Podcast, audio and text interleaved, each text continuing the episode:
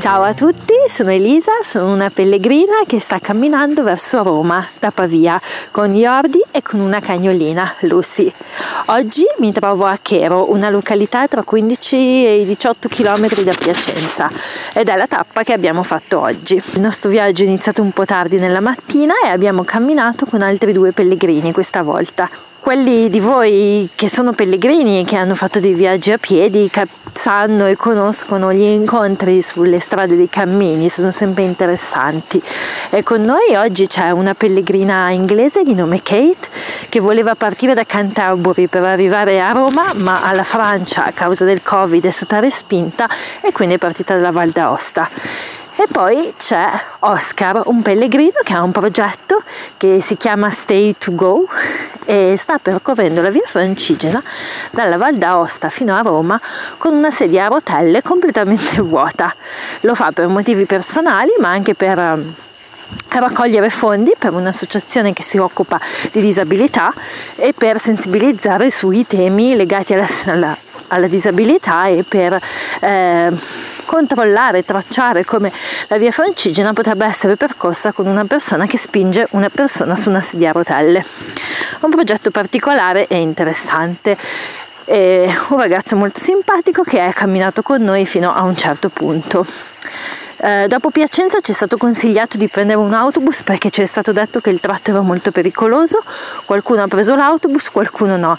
Il tratto non è molto bello, è pieno di macchine e per chi non è magari abituato a fare dei lunghi percorsi su delle strade può essere un po' fastidioso e pericoloso perché c'è un, una stretta strada insomma per camminare per i pellegrini. Si arriva a Ponte Nure e da Ponte Nure la strada della via Francigena è molto più tranquilla, si snoda attraverso i campi.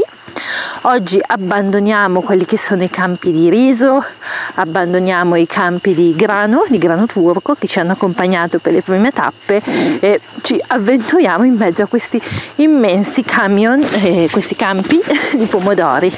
A vista d'occhio con questi, dicevo, camion enormi pienissimi di pomodori. Camminiamo in mezzo a queste campagne, il tragitto è abbastanza vuoto, non si trovano paesini, non si trovano accoglienze, non si trova tanta acqua, non si trovano bar, quindi se decidete di mettervi in cammino per questa tratta portatevi dell'acqua.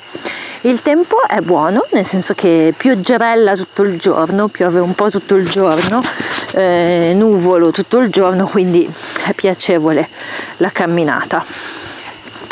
La particolarità di quest'anno è che spesso mi devo fermare a lavorare, ho degli appuntamenti online in cui mi devo fermare. È un po' strano camminare lavorando, ma la necessità mi porta a farlo e quindi ogni tanto faccio delle pause di cammino in cui lavoro. E lavoro dei posti molto particolari. Oggi ho lavorato per esempio in una specie di eh, casetta della Madonna, dedicata alla Madonna, la sera ho lavorato in un campo da calcio, insomma ci si adatta, quindi ho fatto delle pause e poi mi sono rimessa in cammino, anche per questo non ho camminato molti chilometri. La sera ci siamo accampati a Chero perché le prossime accoglienza è a Fiorenzuola, ma non abbiamo fatto in tempo ad arrivarci. Quindi abbiamo trovato un, un campo da calcio con di fianco un campo giochi con dei tavoli ed era perfetto per accamparsi. Ci siamo accampati qui, abbiamo trovato con noi un alto pellegrino che sta andando in bicicletta da Milano a Roma si è accampato con noi. Abbiamo acceso i nostri wood stove, che sono dei fornelli per cucinare che vanno a legna.